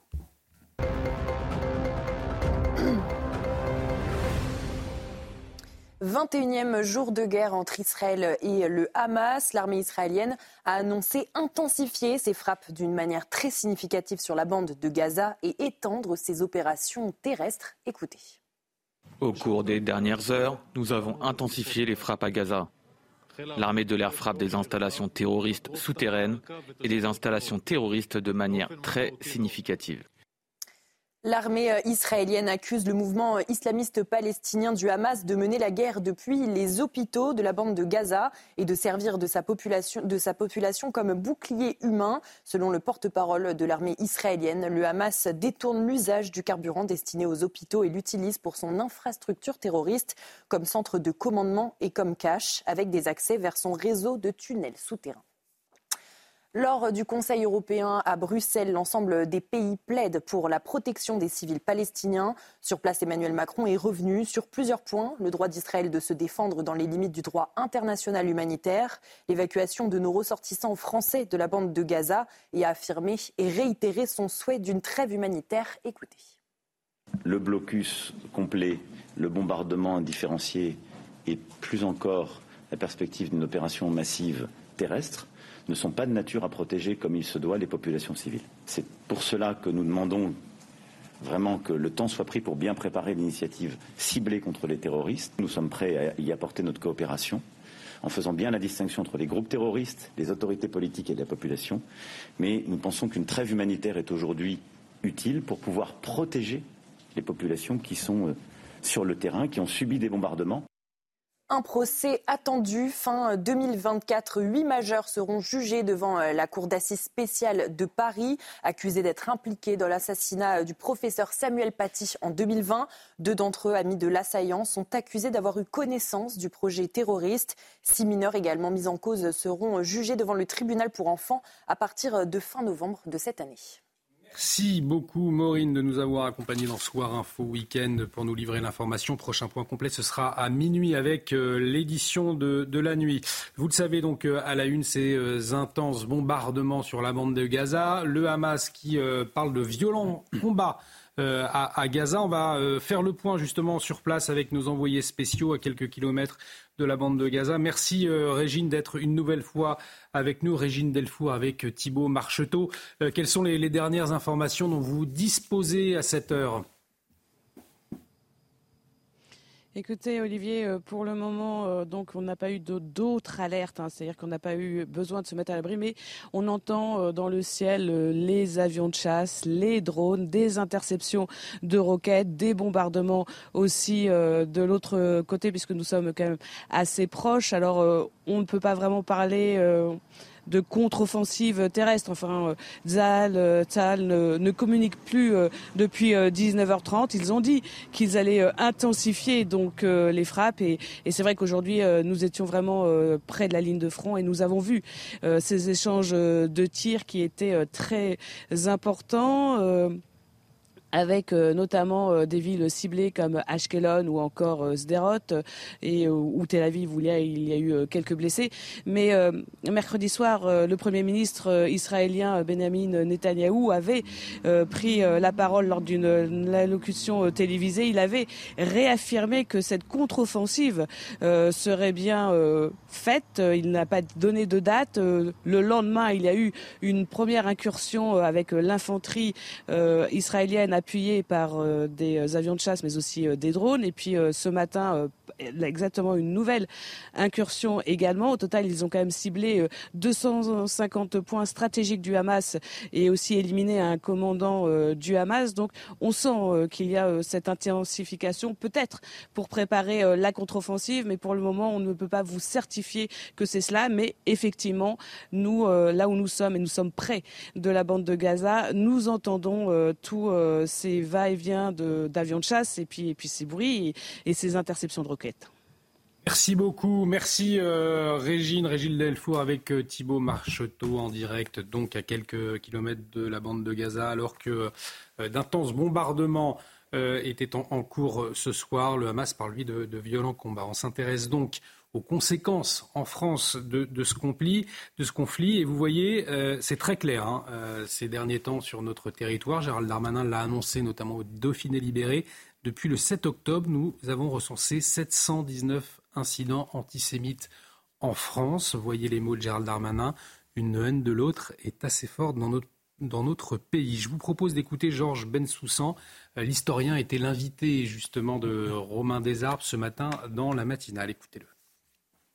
Et ce qui est frappant, c'est qu'on est à un niveau très élevé d'actes antisémites, alors qu'en Israël, le 7 octobre, les Israéliens ont été visés en tant que juifs. Et ici, finalement, on pourrait s'attendre à ce qu'il y ait des, voies de fait, des exactions sur la population d'origine arabe. En fait, c'est l'inverse. C'est la population d'origine juive qui a été victime là-bas, qui est victime ici d'exactions. Il y a quelque chose ici d'étrange, et d'autant plus étrange que dans ce conflit, vous avez une partie de la population juive de France qui a des liens incarné avec Israël, c'est-à-dire de la famille, des amis, etc. Alors que dans la population d'origine arabo-musulmane en France, il n'y a pas de lien direct avec la Palestine. Il y a un lien idéologique, un lien de sympathie, hmm. qu'on peut parfaitement comprendre, mais pas un lien charnel. Gidon, une communauté juive visée sur son territoire après euh, ces terribles attentats, mais aussi visée également aujourd'hui en France. Votre réaction? Eh oui, tout à fait. Il ne faut pas, il faut pas s'habituer à cela. Et je voudrais peut-être en un mot dire qu'il y a aussi du côté français une sorte de confirmation et que la deuxième étape de l'attaque israélienne a commencé. L'ambassadeur de France en Israël vient de le dire. Mm. Je vis sur euh, mes infos de là-bas. Et, une deuxième chose, pour, terminer le, côté international, euh, une délégation de Hamas, ça on n'a pas mentionné, se trouve en Russie. Donc euh, il y a là, et, une délégation iranienne aussi. Donc on a parlé d'une guerre de civilisation, etc. Il ne s'agit que euh, d'une, euh, euh, je pense, une confrontation entre l'islam et, l'Occident. Il s'agit aussi d'une partie de la confrontation aujourd'hui qui a commencé avec la guerre Russie-Ukraine, etc et entre euh, des mondes, euh, camps qui se créent. Et, la Russie, tout en, pendant des années, a manifesté une certaine sympathie à Israël. Il y avait des arrangements, etc. Maintenant, la Russie se pose clairement euh, dans les camps adverses. Maintenant, en ce qui concerne les réactions intérieures en France, je pense qu'en Israël, plus ou moins habitués à de telles manifestations. Ça fait partie de la culture politique française et qu'il faut, qu'il faut bien sûr euh, euh, qui a ses côtés, ses côtés positifs. Moi, je me souviens bien sûr de la précédente manifestation, j'étais euh, déjà à Paris, et organisée par l'extrême gauche, et avec les Hamas ensemble, euh, le Hamas qui, a crié à l'Akbar et puis est allé attaquer des, synagogues avec euh, des, synagogues. Donc là, je pense qu'il faut laisser la décision aux autorités euh, compétentes si une telle manifestation peut avoir lieu ou non. Sur le rôle de la Russie, je vous interroge dans un instant, Gérard Vespierre. Oui, avant Judith Vintraud, Jean Messia. Juste sur, sur les manifestations. Moi, je suis plutôt contre les interdictions et a fortiori les, les interdictions systématiques surtout euh, quand la France n'est pas capable de faire respecter ses interdictions et que les manifs ont lieu quand même, ça c'est le pire. Mais en l'occurrence, parmi les organisateurs, il y a euh, le NPA et euh, hmm. le NPA fait actuellement l'objet d'une enquête ouverte par la justice pour apologie, pour apologie du, terrorisme. Et pourquoi? Parce que pas dans le passé, mais le 7 octobre, c'est-à-dire jour de hein. l'attaque euh, terroriste du Hamas contre Israël, le NPA n'a fait qu'à communiquer pour exprimer son soutien aux Palestiniens et aux moyens de lutte qu'ils ont choisis. C'est-à-dire qu'il a euh, légitimé euh, le massacre du 7 octobre. Mais le, pire dans cette manif, c'est que nous avons encore des concitoyens, il y a déjà des concitoyens bien sûr qui sont morts, hein, des Français, euh, on a 30 Français, je crois, 39. Euh, 39 euh, Français qui sont morts et, d'autres qui sont encore détenus en otage. Donc comment est-ce qu'on peut, enfin à quel moment, si vous voulez, cette manifestation et les gens qui l'organisent et les gens qui y vont sont français? À quel moment ils, ont, ils éprouvent une allégeance ou une sympathie pour leurs concitoyens? Si ces gens étaient vraiment d'identité française, ils se sentiraient plus concernés par les otages et les morts français que par une cause qui est par définition un peu étrangère à la France. Quant aux actes d'antisémitisme, euh, que je termine, par là, c'est que on peut pas, si vous voulez, euh, on paye quand même d'une certaine façon euh, le bilan de notre politique migratoire totalement dingue de ces 40 dernières années. C'est-à-dire qu'on ne peut pas continuer à islamiser la France par l'afflux continu de certaines immigrations arabo-afro-musulmanes et s'attendre à ce que la communauté juive vive en paix sans se planquer. Si c'était, si possible, je veux dire, euh, euh, les juifs seraient encore dans les pays arabes. Je vous rappelle qu'à partir de 48, c'était euh, la valise ou le mmh. cercueil pour la plupart des juifs, des pays dans lesquels pourtant les juifs vivaient depuis des siècles. Donc, ce qui s'est passé, ce qui s'est passé dans les pays arabes se passe aujourd'hui en France. Il nous reste six minutes. Je voulais vous montrer, vous parler du NPA, justement. Le NPA qui s'est invité dans nos universités, notamment à Nanterre. Le NPA qui a réuni une cinquantaine d'étudiants à la faculté de Nanterre pour discuter euh, d'organiser le soutien au peuple palestinien contre la colonisation, selon leurs mots, euh, menée par euh, l'État d'Israël. Le groupe d'étudiants qui s'en prend ouvertement finalement à Israël et qui défend le Hamas. Hein. Ça, ça rappelle ce que vous venez de dire. Regardez ce sujet. C'est un appel des jeunes du NPA qui a fait grand bruit à la faculté de Nanterre. Pas par le nombre, avec une cinquantaine d'étudiants rassemblés, mais plus dans les propos. On voit que l'État d'Israël prend appui sur euh, les attaques euh, euh, du Hamas et de la résistance palestinienne pour continuer leur entreprise de colonisation qui dure depuis 75 ans et pour commencer un réel nettoyage ethnique. Quant à la position française dans ce conflit, les jeunes du NPA attaquent frontalement le président de la République politique du gouvernement Macron, qui est un soutien euh, inconditionnel à l'État d'Israël et qui est complice aujourd'hui des crimes qui sont commis par euh, l'État d'Israël. Là, Macron, il a annoncé euh, qu'il proposait une coalition internationale, donc les mêmes moyens qui ont été mis en œuvre pour lutter contre l'État islamique. Ben, maintenant, ils veulent mettre ça en œuvre contre le peuple palestinien. Or, la coalition proposée par le chef de l'État est dirigée contre le Hamas et non le peuple palestinien. Un amalgame de la part de l'organisation qui a du mal à passer auprès des autres étudiants. Il y a d'un côté défendre des victimes, ce qui est, euh, ce qui est totalement normal, puis il y a défendre un groupe terroriste, prendre leur, euh, leur parti, et ça, ouais, je trouve que c'est grave et que c'est choquant. Je pense que évidemment, ils ont peut-être euh, dérapé sur le sujet. Je pense qu'en voulant défendre les Palestiniens, ils sont allés trop loin dans leurs propos. Des actions locales, des jeunes du NPA et une participation annoncée au rassemblement pro-palestinien prévu ce samedi dans la capitale. Manifestation interdite par la préfecture de police de Paris. Alors Elliot Maham, c'est vrai qu'on a vu hein, ces jeunes d'extrême gauche du NPA qui n'ont pas, euh, en tout cas, euh, le, look de jeunes islamistes radicalisés et pourtant ils tiennent des, propos euh, en soutien au Hamas, aux terroristes du Hamas. Ce sont des adeptes des Dieudonné. C'est ce que. Peut-être, il faudra, il faudra leur demander. en, des idiots utiles. En, tout cas, Elliot Maman, euh, on a aujourd'hui nos universités gangrénées par cette idéologie. Oui, oui, ce qui est assez impressionnant, c'est à quel point le politiquement correct a réussi à prendre comme euh, ennemi favori euh, Israël. Euh, dans un processus euh, que je n'ai pas totalement compris. Si tant que ça soit euh, du politiquement voilà. correct. Bah, en tout cas, c'est très peu politiquement correct aujourd'hui de, de, soutenir Israël. Et d'ailleurs, dans, dans, une conversation, que ce soit avec des étudiants ou de manière générale en société, ceux qui prennent un risque sont plutôt ceux qui affichent plutôt leur soutien au, au sionisme que le contraire. c'est beaucoup plus difficile de, de, de soutenir de soutenir euh, un propos inverse à celui qui est tenu, notamment parce qu'il y a une espèce aussi de, lecture ultra-matérialiste qui consiste à dire oui mais vous comprenez, euh, Israël a beaucoup plus de capital économique et euh, de, position stratégique par rapport à son opposant dans le conflit et de fait Israël ne peut qu'être en position de coupable pour, pour ce simple phénomène-là. D'ailleurs vous savez, le philosophe Gilles Deleuze avait écrit beaucoup de textes sur la question et ça avait inspiré aux éditions Minuit la volonté de faire une recension de ces différents textes dans un ouvrage, dans deux ouvrages, je crois d'ailleurs, intitulé Deux régimes de fous. Et on comprend bien que le deux régimes euh, avait en lui-même un rapport dialectique parce que c'était à la fois renvoyer dos à dos euh, le régime palestinien, enfin les mm. proto-États palestiniens et l'État israélien, mais aussi plus directement l'État israélien au régime nazi. Euh, donc c'est quand même, enfin, dans, dans ce courant idéologique-là, c'est une dimension euh, qui est tout à fait présente. Et on arrive au, terme de cette émission, un peu plus de 10 minutes. On vous le rappelle, l'actualité ce soir, ce sont ces intenses bombardements qui sont en cours sur la, bande de Gaza. Euh, on nous discutions à l'instant donc de cette manifestation pro-palestinienne interdite à Paris. Nous attendons le, recours euh, du tribunal administratif, mais c'était intéressant ce que vous disiez tout à l'heure lorsque le sujet passait, Gideon Koutz, c'est le ressenti de la communauté juive. Finalement, ça rappelle les heures les, plus sombres que nous avons euh, vécues.